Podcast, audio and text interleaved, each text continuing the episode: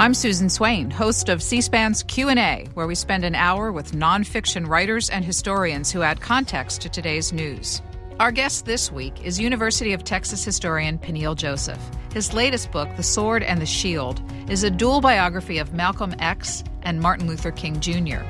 We discuss their contrasting philosophies in the fight for African American civil rights and their legacies in the context of today's events.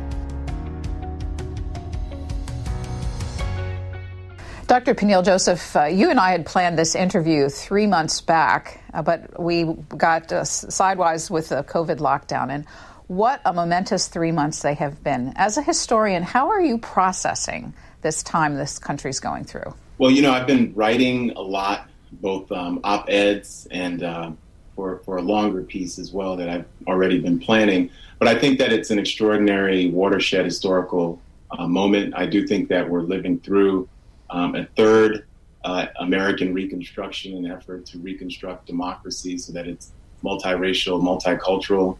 Um, our first efforts were right after the Civil War, when we think about 1865 to 1877, and we did achieve some racial progress. Uh, we had 1,500 black elected officials. Um, we had uh, a Freedmen's Bureau. Um, we had the creation of black churches and public schools.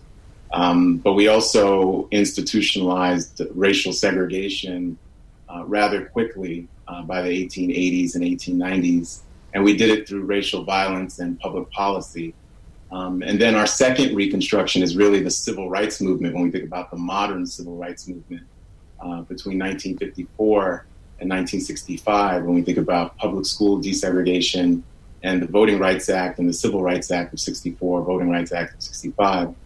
And there was, again, racial progress, um, but that was really quickly closed off um, when we think about 1968, the assassination of Martin Luther King Jr., assassination of Bobby Kennedy, uh, assassinations of Malcolm X.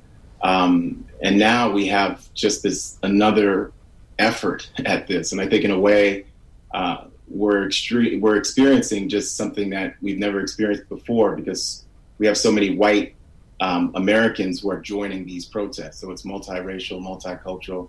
It's certainly led by young black people, but so many white uh, Americans have joined that uh, the very face of the country is being changed um, every single day. And what do you make of the fact that the protests are not just happening in the United States, but globally as well?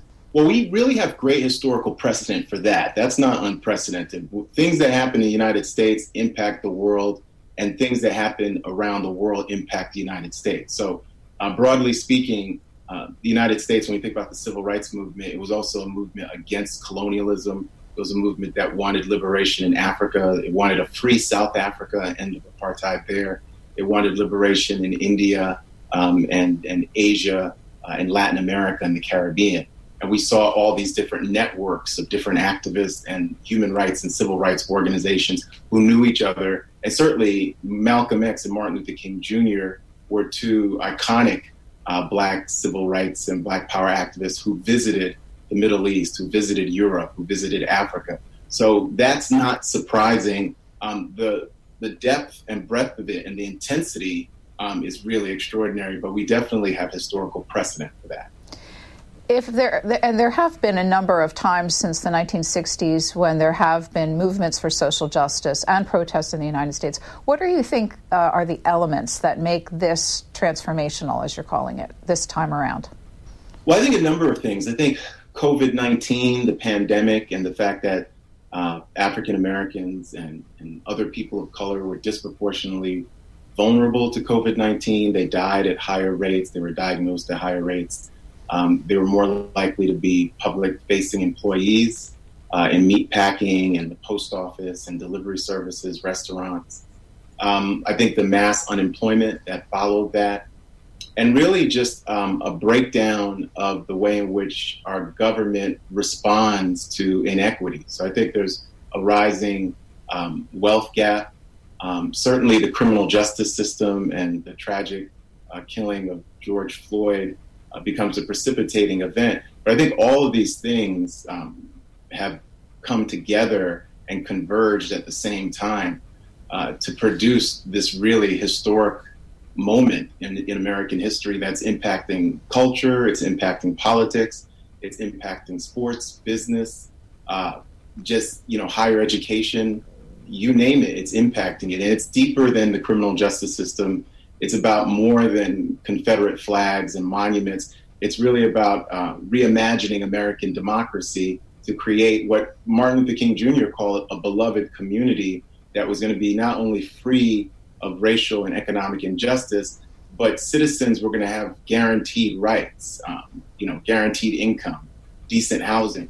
Uh, there wasn't going to be pervasive systemic racism and inequality, and people would really have deep empathy towards each other, and the government would reflect that. So I think people are demonstrating in the streets in a way that amplifies all these historic civil rights protests that we've seen before, going way back to racial slavery and abolitionism.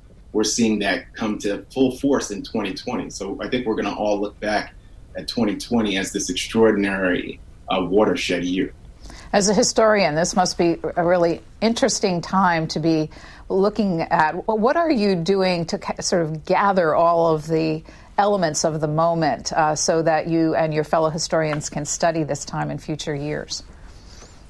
Yeah, a number of different things. I mean, I'm interested in both what's happening locally here in Austin, Texas, where I live, um, seeing the real um, the interest in people calling for um, defunding the police, prison abolition, um, intersectional justice, and the way in which these contemporary movements are really intimately connected to um, public policy. In a way, when we think about the civil rights movement historically, people were always interested in changing policy when you think about voting rights acts and civil rights act.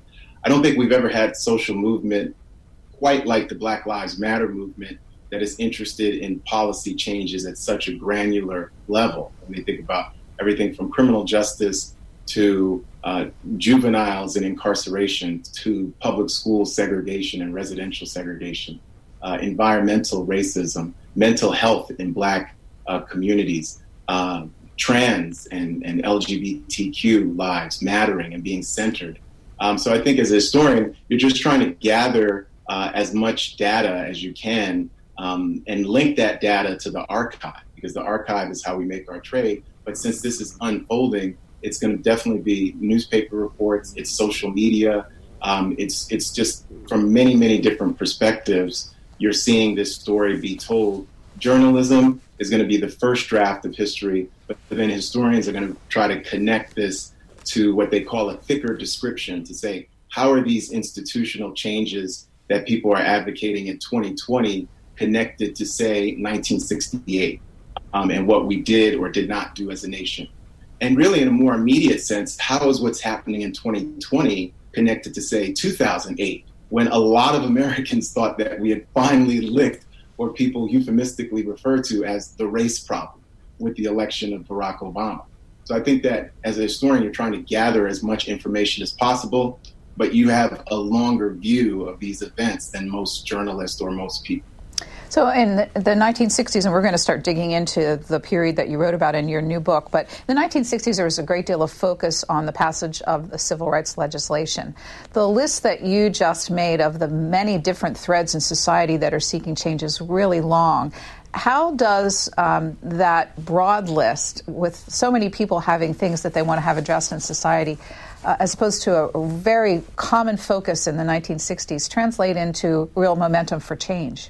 Well, I think the civil rights movement was always a human rights movement, and I think it still is. It's just that it's a movement that wants universal rights, but through the particular lens of Black liberation and Black history and Black people's struggle for dignity and citizenship in the United States. So I think it really, really connects in the way that if you end systemic anti Black racism, you're going to really free up resources you're going to free up access to dignity and citizenship for really scores of different groups, um, whether those are Latinx or Indigenous, Native American, Asian, but also people who have mental illness, people who are LGBTQ, people who are uh, the most marginalized in our society by virtue of who they are. And I think, in a way, uh, the Black freedom struggle has always been the most expansive uh, movement for democracy, not because Black people are somehow so special, but because of the historical conditions and the social economic conditions that they've been in uh, historically in the United States. They've always been pushing to expand what we think of when we think about American democracy, the, the Declaration of Independence, the Constitution. And again, Martin Luther King Jr. is one of the most eloquent voices here in his letter from Birmingham jail in 1963 when different white faith leaders are asking him to wait and to stop the protests in Birmingham. He says that the young people in Birmingham who are being arrested and incarcerated and brutalized are going to one day be lionized by the nation as heroes for bringing us all back to those, what Dr. King calls those great wells of democracy that were dug deep by the founding fathers. So, in a way, the whole entire Black freedom struggle is an effort to expand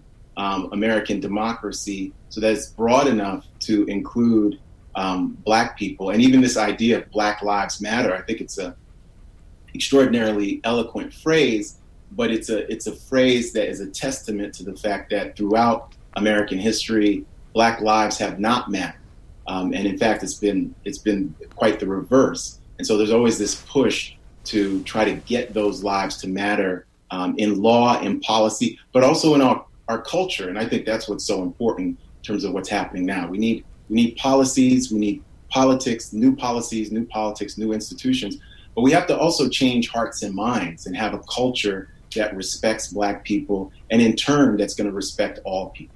Well, let's uh, spend uh, more of our time then on your book, in which you tell the antecedents of this period in the 1960s through the eyes of uh, the lives of two leaders, Malcolm X and Martin Luther King.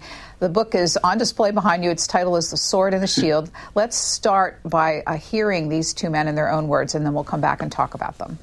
I don't think when a man is being criminally treated, that some criminal has the right to tell that man what tactics to use to get the criminal off his back when a criminal starts misusing me, I am going to use whatever necessary to get that criminal off my back.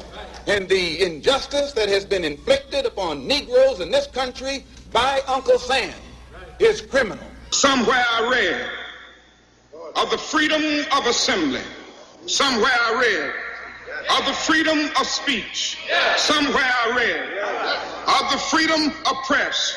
Somewhere I read that the greatness of America is the right to protest far right. Dr. Joseph, you write in your introduction that the idea of a dual biography of these two men had been germinating with you for a long time. Why uh, did you take the, upon yourself the study of these two men and how they both ap- approached the goal of civil rights in the United States? Well, my, my whole scholarly trajectory, my career as an academic, but also as just a citizen and an activist, has been based on civil rights, has been based on human rights, uh, the connection between race and democracy, uh, and, and black freedom in the United States and globally. So I've written books on the Black Power movement. I've written books on uh, Barack Obama. I've written a biography of Stokely Carmichael, Kwame Ture, who was uh, a Black Power leader. Um, and through through those books and that research, I became increasingly fascinated with Malcolm X and Martin Luther King Jr. Um, and really, I became uh, I started to reimagine what their roles in terms of transforming American democracy was just through study and just reading and, and finding out more about them in great biographies, but the archives, looking at their papers, looking at their speeches, listening to their speeches. And I really came to the conclusion that when we think about Malcolm and Martin, we in popular culture think of them as uh, dueling opposites, uh, as polar opposites. One is talking about nonviolence, the other one is talking about self defense. One is saying by any means necessary. The other one is talking about um, a beloved community. Uh, one is Harlem's hero. The other is America's apostle. And I really came to the conclusion that they're both revolutionaries. Um, they are dual sides of the same revolutionary coin. And when we think about the sword and the shield, we usually think of Malcolm X as the political sword of the black community and Dr. Martin Luther King Jr. as the shield of the black community. And they both serve those roles simultaneously, I argue in the book. And by doing a dual biography, you're able to really see what each was doing um, at the same simultaneously. So in, in a way, they serve as each other's alter ego. I think, as you see in the Sword and the Shield, a lot of times they're both thinking about each other, even if they use surrogates to devote, debate each other. And really, towards um, by 1963, 64, a lot of what they're doing is really in tandem. And certainly, they're going to meet at the United States Senate in 1964, and and they're going to cultivate uh, a relationship that's less of that's less adversarial. Um, they're they're less rivals than at times uh, complementing each other uh, in their pursuit of radical black dignity and radical black citizenship. Well, you write in the book that uh, not just were the two perhaps symbiotic in their careers, but at the time that Malcolm X was seen as uh, Dr. Martin Luther King's evil twin. What were you What were you saying about about that? Well, Malcolm is, and we we heard the clip. Malcolm is Black America's prosecuting attorney. He is charging white America with a series of crimes against Black humanity that date back from racial slavery to the present. So Malcolm X is really one of the innovators of his own 1619 project, where he's talking about 400 years of racial oppression in the 1950s and the 1960s. So he really is contrasted with Dr. Martin Luther King Jr., especially in the 1950s and early 1960s, because Dr. King is Black America's defense attorney. He's defending Black humanity to the white mainstream, but he's also defending white humanity to civil rights activists, to Black activists. Malcolm X is different. He takes Black humanity as a given, and he's not going to um, try to defend black humanity to whites. But Malcolm is viewed as Malcolm as Martin Luther King's evil twin because Malcolm is a Muslim. He's not a Christian. Malcolm is a former um, prisoner. He's he's a he's an ex-con at a time where that's not something that was glorified in our society. Malcolm is incarcerated for 76 months in three different prisons between 1946 and 1952. So he, he's he's an unusual uh, civil rights leader, an unusual black liberation leader to get that kind of um, political celebrity and achieve that kind of celebrity. And his denunciations of white supremacy are so bold that he both enthralls white media, but he also turns people off um, um, because he is such a vociferous critic against structural racism, against white supremacy, and he's willing to name names. He's a big critic of President Eisenhower. Presidents Kennedy and Johnson in a way that Martin Luther King Jr. is trying to get a political rapprochement with the establishment, uh, certainly up until Malcolm X's assassination. Well, uh, kind of building on that point, uh, as your book evolves, you tell us that Dr. King also evolved in his thinking, and that toward the end of his life, he really rethought the use of violence as a tactic. Uh, is this a new thesis? Well, Dr. King never, never moves away from nonviolence. What he really rethinks is using massive nonviolent civil disobedience in a way that's going to be even more coercive than Birmingham and Selma. So King becomes a revolutionary because he's no longer willing to sit quietly um, about the Vietnam War. He connects the Vietnam War to the shortcomings and the, the, the failures of the Great Society in terms of eradicating poverty, eradicating racial segregation, the urban rebellions that are uh, hundreds of civil disturbances and urban rebellions between 1963 and 1968 that engulfed the United States. King says that these are not only just riots are the language of the unheard and the oppressed. He says that the United States has to get to the root of that oppression. So what we see with King, the revolutionary King, he starts talking about using nonviolence as early as 1965, after the Los Angeles Rebellion of 1965, to paralyze cities to leverage nonviolent civil disobedience to transform American democracy. Malcolm X had called for the same thing at the March on Washington, which Malcolm criticizes the farce on Washington because he wanted a display of civil disobedience that was going to be muscular enough to end the racial status quo in the United States of America. So when we think about King between 65 and 68, he is the biggest critic of white supremacy after Malcolm X's assassination. And that's what's so extraordinary. Um, King is talking about white racism running wild in the halls of Congress. King speaks to audiences by 67 and says that the biggest impediment to racial justice in the United States is white racism, which is unleashing chaos in the cities of the United States.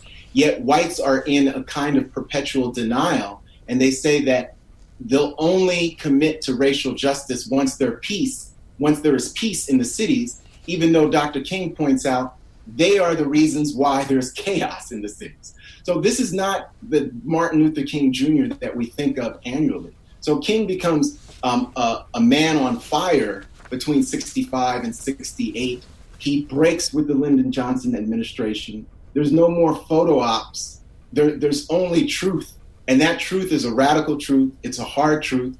When he speaks at the Riverside Church in New York City, April 4th, 1967, he calls the United States the greatest purveyor of violence in the world. Those are hard truths. But King says we can have a bitter but beautiful struggle to achieve our country. And that country is a beloved community where instead of spending tens of billions of dollars on Vietnam and war and American imperialism and empire, we actually transformed urban and rural America in a way that was uh, racially and economically just for all people.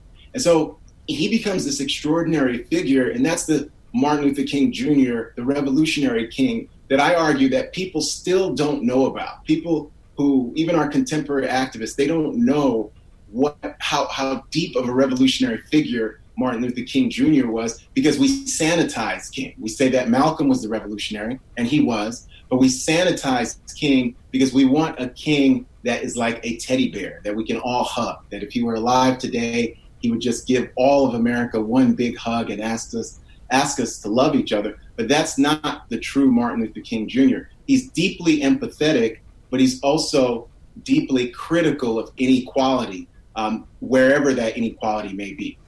You referenced this, but one of the most interesting facts uh, I found in your book was that these two men whose spheres of influence overlapped, both committed to the same cause, only met in person one time. Was that intentional, uh, or was it simply coincidental? Well, I think it's it's both. Um, they met March 26, 1964, and right before they met at the U.S. Senate, and they're both. I think one of the most interesting parts about that meeting is that they're both at the U.S. Senate while the Senate is filibustering the 1964 Civil Rights Act, and they both are supporting the 1964 Civil Rights Act, and they both say that unless this is achieved, um, there might be racial violence. Although Malcolm one ups Dr. King and says that even if the bill is passed, if it's enforced, it's going to lead to um, a, a, civil war in the South and a race war in the North uh, because white supremacy is so powerful, has such a powerful grip on the country. Dr. King says that if it's not passed, there may be racial violence because Black America, its its patience is at an end. Um, when we think about that meeting, that meeting shows that by 1964, they're both making overtures. Uh, Malcolm X is speaking to the journalist, the Pulitzer Prize winning journalist Robert Penn Warren in 1964, and he says that him and Dr. King have the same goals. And Robert Penn Warren is taken aback because he's a pretty conventional white liberal, and he thinks of Malcolm X as this scary guy who doesn't like white people um, and, and is, is really uh, not consonant with what Dr. King is trying to do. And he says that look, Dr. King wants human dignity and I want human dignity. We might have different methods, but we have the same goals. And so when we think about that year, 1964, Malcolm X actually listens to Dr. King do an entire speech in Harlem uh, on December 17th, 1964, after Dr. King has won the Nobel Peace Prize. And he comes to Harlem and he's feted by the entire city of New York. And he ends that evening in Harlem. There's over 8,000 people uh, at the 369th Armory, and Malcolm X is sitting next to Andy Young, um, who's later United Nations ambassador and mayor of Atlanta. And Malcolm and Andy Young knew each other. And Malcolm is really impressed by King's speech. A few days later in Harlem, he discusses Dr. King's speech. He praises Dr. King. Um, and really, a, a, couple of months later, Malcolm tries to visit Martin Luther King Jr. in Selma and he ends up not being able to see Dr. King because Dr. King is in prison. He's in jail because of voting rights demonstrations. But Malcolm meets up with Andy Young and Coretta Scott King. He does a speech uh, to civil rights activists and student activists, and he personally tells Coretta Scott King how how deeply he admires her husband, the work he's doing, and that he's in Selma not to cause problems, but to make sure that people know that if Dr. King's uh, voting rights initiative is not passed, there's going to be there's going to be other alternatives, and he tells the press that as well. So we really do see his evolution as well, where he comes to see, and you see it in the ballot or the bullet speech that we need uh, to transform democratic institutions as part of that revolutionary thrust. We won't have much time to, to spend on it, but and I invite people to read more details in your book. But I wanted to do a little bit about the biography of each man to understand what brought them uh, to their leadership skills. Malcolm X was uh, born on May 19, 1925. We're going to watch just a little bit of a 1962 video from called "The Lost Tapes: Malcolm X" from the Smithsonian Channel in 2018, and then we'll come back and learn about his early years.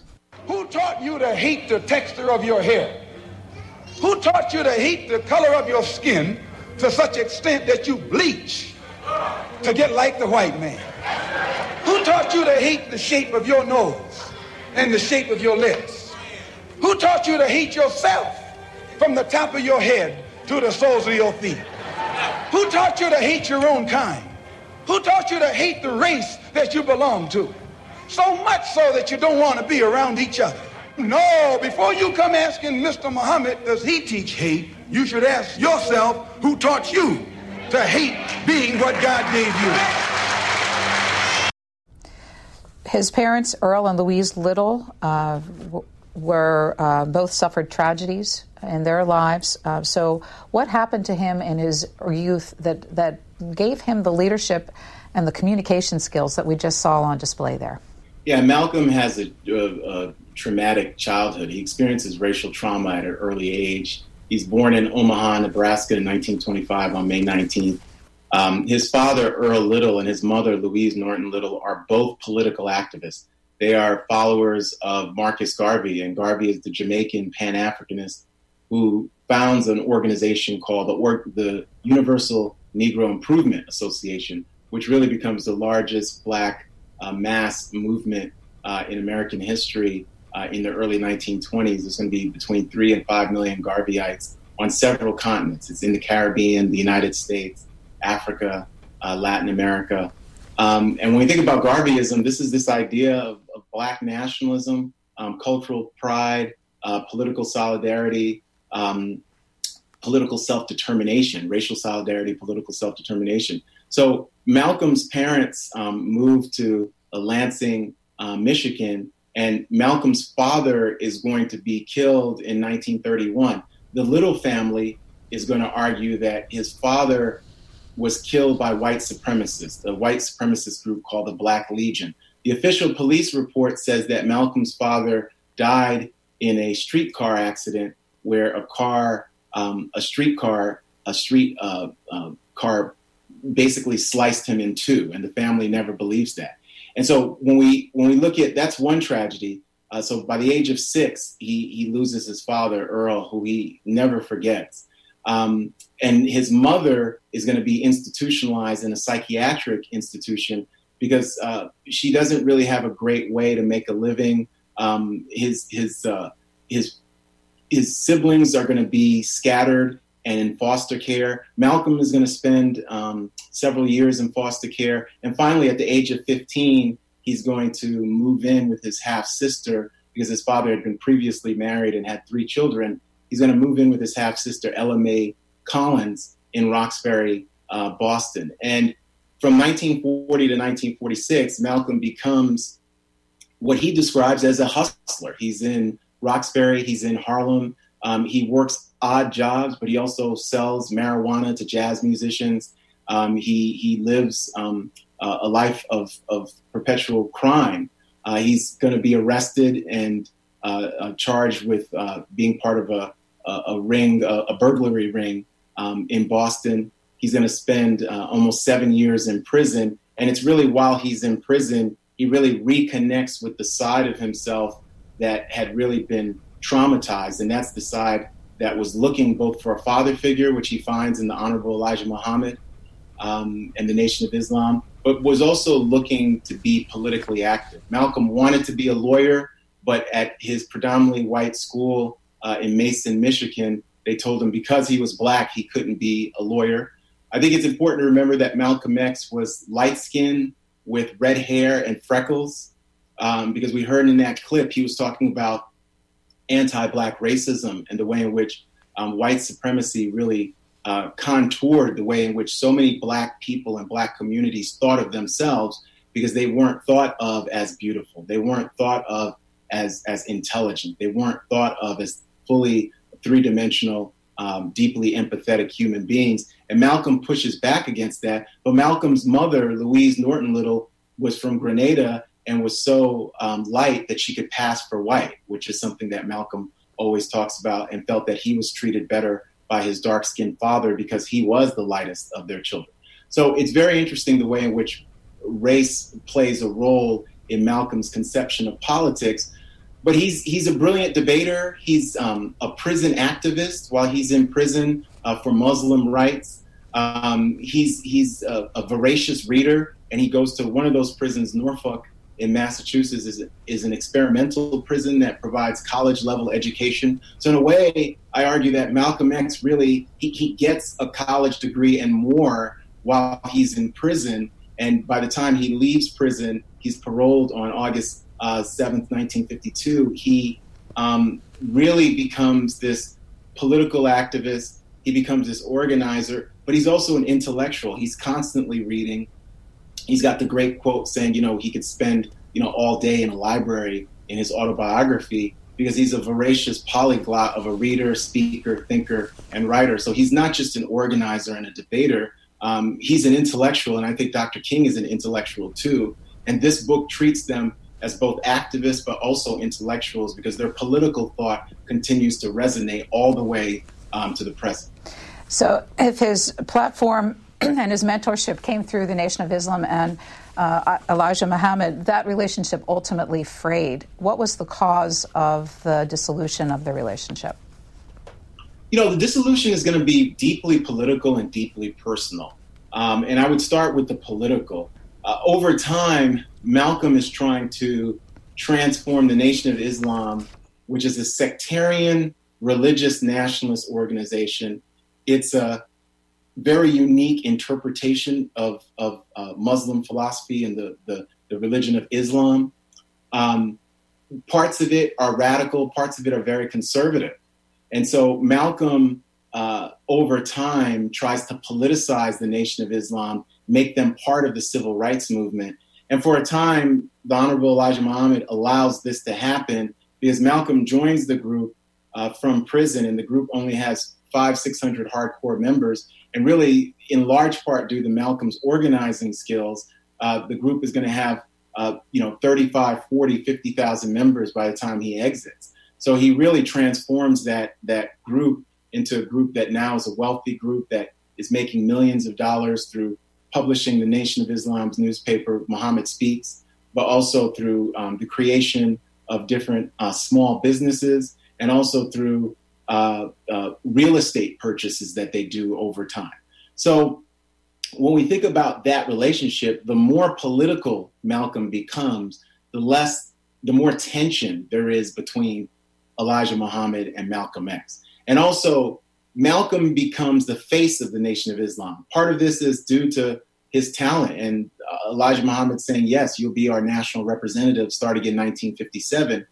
But the press and the attention that Malcolm gets over the next six years, it proves to be too much for Elijah Muhammad and the Nation of Islam because Malcolm becomes uh, the first black radical global celebrity who's a black nationalist and a Pan Africanist. He's a he's this very famous global figure who can go to the Middle East, which he does starting in 1959, and then in 64 as well. He goes to he gets feted in African kingdoms, prestigious universities, Muslim imams, because he's Malcolm X, this champion of black liberation and black pride.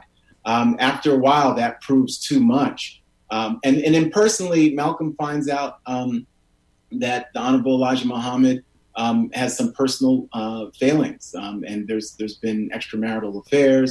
There's been um, there's there's been things that Malcolm finds unseemly, and so all that is going to come out by 1964, and is going to lead to the break. But this idea of chickens coming home to roost, when Malcolm says chickens come home to roost in the aftermath of the Kennedy assassination, Elijah Muhammad silences him from, for 90 days. But that is a ruse. That is a ruse. That is not why he is forced out of the Nation of Islam. He is forced out of the Nation of Islam because there's a power struggle uh, between Elijah Muhammad and Malcolm X, and Malcolm X wants that group to do be something different. Elijah Muhammad wants it to be a religious organization that is not involved in politics, and Malcolm X wants it to be a political organization that has deep religious faith. Martin Luther King, uh, who was born Michael Luther King on January 15, 1929, you write that his childhood couldn't have been more of a contrast. His father, who uh, had the nickname Daddy King, uh, Martin Luther King Sr., was the highest paid black minister in Atlanta. He and his son toured Europe and, and the Middle East. Uh, he was a graduate of uh, Morehouse College and HBCU and Crozer Theological Seminary in Chester, Pennsylvania. What were the major influences in Martin Luther King's life that had him develop his own personal philosophy on how to achieve change? Yeah, Martin Luther King Jr. is definitely he's a son of the black petty bourgeoisie, um, sweet Auburn Avenue. Uh, his father is coming. His father's peoples were sharecroppers, but his mother's are part of that black bourgeoisie. And Ebenezer Baptist Church is this very, very important church um, his father had toured um, Germany and Europe.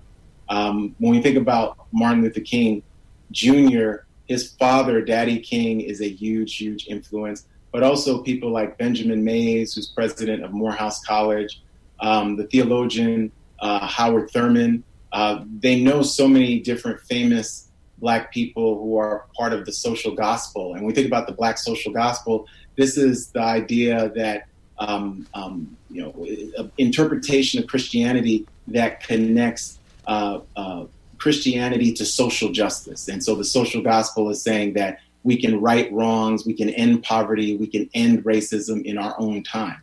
That's very, very influential for King. Uh, King does experience racism. One of the um, convergences between Malcolm and Martin in their childhood is that they both are upset about Gone with the Wind, the, the, the very, very um, racist film, 1939, that's considered a classic, that is really a sepia tone vision of racial slavery in the antebellum South. And Malcolm says that he wants to crawl under a rug when Butterfly McQueen goes into her act, and, and she is Butterfly McQueen and Hattie McDaniel, who won an Oscar, are, are two African American actresses. But Butterfly McQueen uh, is Prissy in, in Gone with the Wind, who's constantly being um, hectored by by Miss Scarlett, Vivien Leigh's character, and even smacked in the face at one point. And those were the images that they both saw. And King remembers the big premiere in Atlanta and being shocked by by finding out what that film was about and how it depicted black people. So they both have that convergence.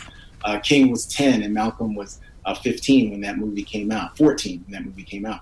Um, when we think about Dr. King, you know, he goes to Morehouse College, which is the best college for a young black man in the United States. Uh, I would say both then and now. Um, he goes to Crozer Theological Seminary and is part of an interracial group of seminarians, a class of nine or 10, and is voted valedictorian. And then he goes and gets a PhD from Boston University. So in 1956. So he has a very, very unusual pedigree. Um, I would argue that the reason why King um, at least initially, has more hope for the ability of American democracy and democratic institutions to reform themselves is because of that history. Malcolm has been not just in prison, but Malcolm racially traumatized starting at the age of six when his father was killed. Um, really experiences America in a different way, which is why Malcolm is always saying American democracy is nothing more than American hypocrisy. King never says that, but by 1965, 66, 67, 68, and you saw it in the, uh, the, the clip that you played initially, when King is saying things like, the greatness of America lies in the right to protest for right, he is acknowledging this yawning chasm between democratic um, ideals in the United States and the reality of American democracy. So they come to converge in terms of some skepticism about American democracy as well, although Malcolm always has the classic quip about American democracy being nothing more than hypocrisy. I want to fast forward to the year 1963, so full of momentous events. Uh, and uh, John F. Kennedy, the president at the time, you write about Malcolm, uh, excuse me, Martin Luther King's views of John F. Kennedy on civil rights issues, which were less than positive. What did he think of the president's approach to it in the early days? He didn't think that Kennedy did enough. He think he didn't think that Kennedy empathized deeply enough with black people as human beings. Uh, certainly, Kennedy's going to undergo evolution, and I write about that. And by June 11, 63, Kennedy makes this what I think is the finest uh, um, speech of his presidency. But but Dr. King is very critical of Jack Kennedy in 1961, 62. Kennedy had sought Dr. King's endorsement. King didn't endorse anybody in the 1960 election, but Dr. King is in jail for about nine days in Atlanta in 1960, and John F. Kennedy and Bobby Kennedy are instrumental in getting Dr. King released, and they they use uh, that to help them win uh, more black support, and that really helps tip the election in their favor. So King and Kennedy are really intricately tied politically, but John Kennedy, until um, the spring of 1963, is too cautious. He doesn't really know what to do about civil rights and racial justice. He doesn't want it to take over his agenda. And Martin Luther King Jr. is very, very critical. We do have a short clip from that June 11th, 1963 speech from the JFK Library where the president speaks to the nation about civil rights issues. Let's listen. The fires of frustration and discord are burning in every city, north and south. Where legal remedies are not at hand, redress is sought in the streets, in demonstrations, parades, and protests, which create tensions and threaten violence and threaten lives.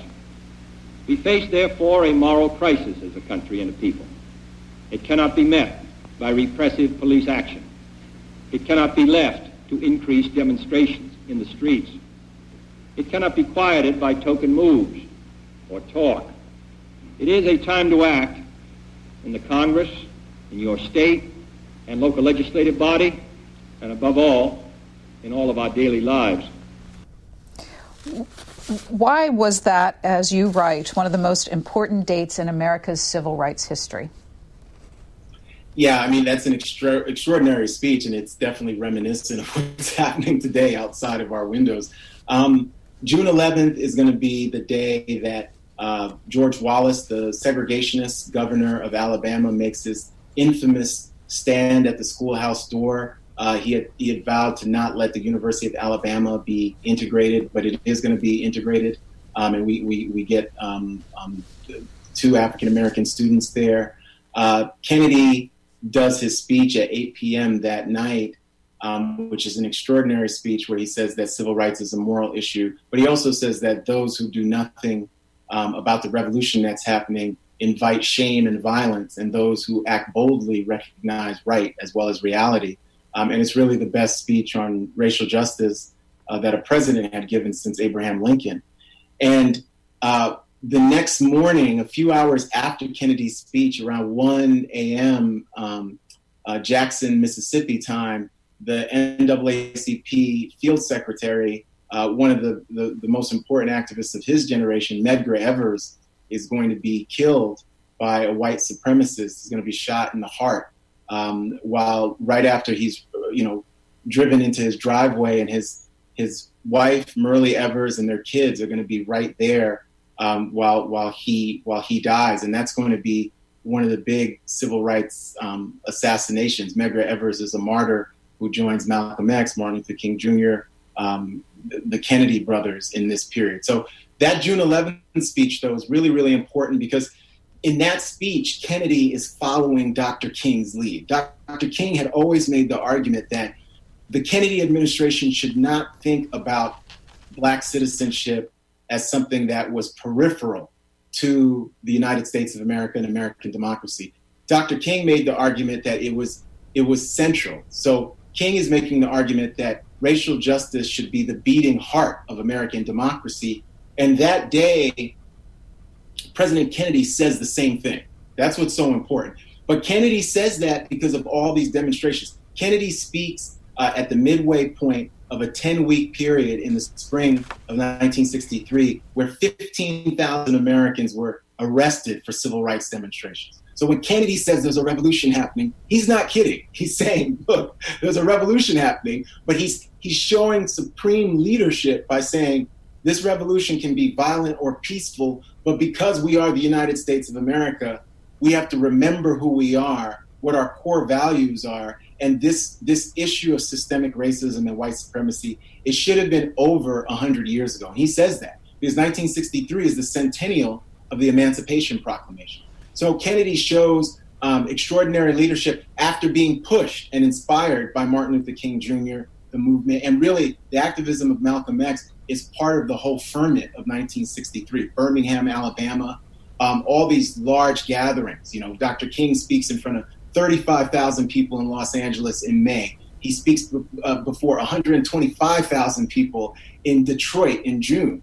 And then he speaks um, in front of 250,000 people on August 28, 1963. So what we can see in 63 is there is what Kennedy calls a rising tide of discontent. But I would say 63 starts the generational opportunity that happens in the 1960s. We can argue that it ends by 1968 with Martin Luther King Jr.'s assassination, but without 1963, there is no Civil Rights Act of 64. There is no Voting Rights Act of 65. It's not just Selma. It's not just Mississippi Freedom Summer. It is 1963 is what sets the nation up for the racial progress that it is going to make in the 1960s.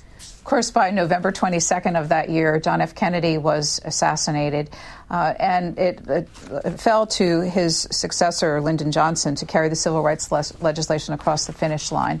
Um, how important was he to the ultimate passage of that legislation? Because I'm, I'm, thinking about the, the, larger question how important are presidents in times of actually uh, cementing the change that the public are asking for?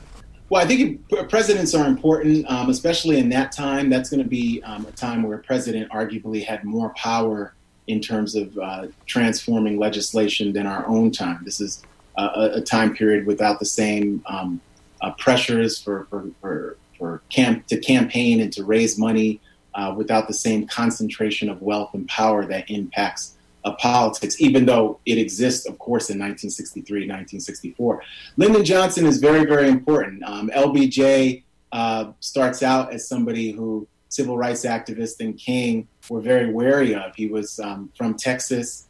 Uh, he had been Senate Majority Leader when they passed a Civil Rights Act in 1957 that didn't really have teeth, that didn't really have enforcement, and was a kind of compromise. When we think about um, Lyndon Johnson, people didn't expect Lyndon Johnson to be the kind of New Dealer, Great Society, anti war poverty, civil rights president that he became. Um, he really uses and leverages both Kennedy's assassination, but also the, the, the, civil rights movement and the social movements that are happening um, on the ground to really make an argument that civil rights legislation is needed um, for the functioning and the health of American democracy. That's his argument. And certainly in 1964, uh, the, the election of 64 gives him a sweeping majority in both the House of Representatives and the Senate. And over the next two years, when we think about civil rights legislation, um, we're going to see, you know, really transformative legislation in terms of the Voting Rights Act, but even during the first year, we see the Civil Rights Act is passed. But what's so extraordinary about LBJ is that LBJ and Martin Luther King Jr. have a, a close professional relationship um, the first couple of years of that presidency that is very, very important in terms of 1964 and 65. But that starts to fray um, pretty quickly after Watts, and they become um, adversaries rather than um, collaborators. We have just eight minutes left. Uh, Malcolm X himself was assassinated February 21st, 1965.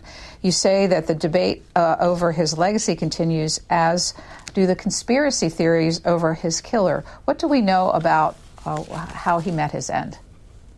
Well, he's going to be assassinated on February 21st, 1965, at the Audubon Ballroom in Washington Heights um, in New York City. And when we think about uh, this idea of conspiracy, certainly we know that uh, the FBI and New York Bureau, um, uh, the, the, New York, uh, the Bureau of Special Services, uh, Special Secret Police, that's part of the NYPD, both had informers uh, in the Nation of Islam. We also know that the Nation of Islam had people who wanted Malcolm killed because Malcolm had not only exited the the, the group, but he also spoken um, harshly against Elijah Muhammad. Um, so w- we have a confluence of different people. We have three people who were uh, sentenced to prison, um, and there was there was allegedly five uh, shooters. Um, the first shooter shoots Malcolm with a gunshot in through his heart, and so he's he's basically that's going to be the mortal fatal wound. Um, but there's always been uh, controversy over who actually did it, and and of course there's a there's a series Who Killed Malcolm X that has uh, inspired uh, New York State to really reinvestigate um, the the murder of Malcolm X. So there are still unanswered questions about who exactly killed Malcolm X. I would say that there are many different people who wanted uh, Malcolm X out of the way, and that that's going to include both people who are connected to the Nation of Islam, but also people who were connected to um, the FBI and connected to the New York Police Department as well. So, in a very short period of time, John F. Kennedy was assassinated, Medgar Evers was assassinated, Malcolm X was assassinated. How did this change Martin Luther King? I think that those assassinations helped turn King into this this pillar of fire that he becomes uh, in 1965, 66, 67, 68. Um, the Black Power movement comes about, and I, I, you know, I write about and narrate King and Stokely Carmichael. And King is critical of the Black Power movement, but he is supportive of Black Power activists, including Carmichael, including uh, SNCC, the Student Nonviolent Coordinating Committee. He starts to really connect racial and economic justice he, he makes the argument that materialism, racism, and militarism are the triple evils facing humanity. Um, he's very, very critical of white supremacy. He's very, very critical of racial segregation. And I think the best example of where King's politics are is when we think about the Poor People's Campaign. And he, he starts this Poor People's Campaign with Marian Wright Edelman, um, and, and they're inspired by Bobby Kennedy saying, yes, bring poor people to Washington, D.C. Bobby Kennedy goes from being this big critic of Dr. King to really being somebody who's, who's, who's more supportive, even though their personal relationship is never necessarily fully repaired. Um, when we think about that Poor People's Campaign, King makes an argument that he's going to bring people from poor whites, uh, Mexican Americans, Native Americans, African Americans to Washington, D.C., and stay in Washington, D.C. until all those people who, who are representative of the poor people in America have a universal basic income, a guaranteed income. And I think that's truly extraordinary. And he is assassinated on Thursday, April 4th, uh, 1968, about 6 p.m. Memphis time, on the balcony of the Lorraine Motel, which is now a civil rights museum. And he's assassinated helping 1,100 uh, black sanitation workers who are on strike for a living wage. So, Dr. Martin Luther King Jr., to talk about his radicalism, his revolutionary politics, he organizes the first Occupy movement in the United States. It's Occupy Washington, D.C. And it's Dr. King who tries to organize a radical rainbow coalition of people of all colors and backgrounds to come to Washington, D.C. and to demand justice uh, in a policy way. But what's so extraordinary, and this is one of the most moving parts of the book, I think, is when Dr. King goes and visits Marks, Mississippi, which is one of the poorest zip codes in the United States in 1968. segregated, black, um, and the kids have no no shoes.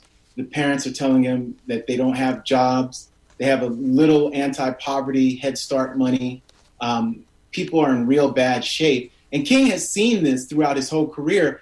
But King is in tears and weeping when he sees this and he says that he's going to change this because this is a crime. He starts to he starts to speak in the language of Malcolm X. Malcolm X had said the way in which black people were treated was a crime. Dr. King says that the poverty in Marks, Mississippi is a crime, and he spends the next several weeks constantly telling anybody. He's at a big rabbinical conference, he talks about Marks, Mississippi. He's in New York City, he talks about Marks, Mississippi. He's at the National Cathedral, he talks about Marks, Mississippi.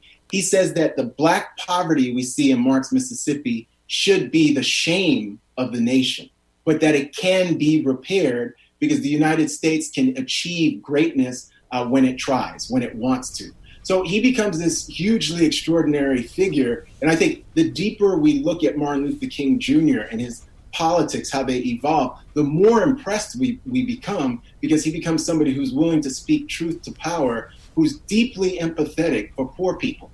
These are the people that the society has deemed worthless and who are not worth um, um, um, caring for. Dr. King says not only are these the people we should embrace, these are the people who should be central to our politics and our conceptions of American democracy and citizenship. So it becomes more impressive the deeper you read about it. I'm going to play it. We have about two minutes left. I'm going to play one last clip, which is from Martin Luther King in 1967, which brings a lot of these themes to bear. Let's listen to him, and then we'll close with your, your final thoughts on their, their lives. Let's listen. In the final analysis, a riot is the language of the unheard. What is it that America has failed to hear? It has failed to hear that the plight of the Negro poor has worsened over the last few years. It has failed to hear that the promises of freedom and justice have not been met. And it has failed to hear that large segments of white society are more concerned about tranquility and the status quo than about justice, equality, and humanity. And so, in a real sense, our nation's summers of riots are caused by our nation's winters of delay. And as long as America postpones justice, we stand in the position of having these recurrences of violence and riots over and over again. As we close, Dr. Peniel Joseph, what should Americans today think about the legacy of these two men? Well, I think they offer us a chance of looking at our last generational opportunity uh, to transform American democracy, to end institutionalized racism, to defeat white supremacy. And I think they offer us hope because for a few years, the United States was on that path. Uh, that, that opportunity receded and people went and the country went in a different um, direction. I think the importance of Dr. King and Malcolm X is this idea of dignity and citizenship. We can only talk about achieving our country and reimagining American democracy when we achieve Black dignity and citizenship. And by doing that, we reverberate um, to human rights for all people. So they give us they give us an opportunity to think about human rights, to think about citizenship in an expansive way. But they also show us what happens when a generational opportunity is missed, uh, because really over the last 53 years, we've missed that opportunity. I think we have another one um, in front of us, but they give us uh, real, real historic lessons of what happens when opportunities are found and lost, and how we can use this current opportunity um, to promote human rights um, through Black dignity and citizenship for all people. The book is The Sword and the Shield. Dr. Peniel Joseph teaches at the University of Texas. He's the founding director of the Center for the Study of Race and Democracy there. Thank you for spending an hour with C SPAN. Thank you for having me. Thanks for listening to C SPAN's Q&A. Subscribe wherever you get your podcasts and you'll never miss an episode. And while you're there, please take a minute to rate and review us. You can also send us an email at podcasts at c-span.org with your questions, comments, or ideas. Your feedback is welcome.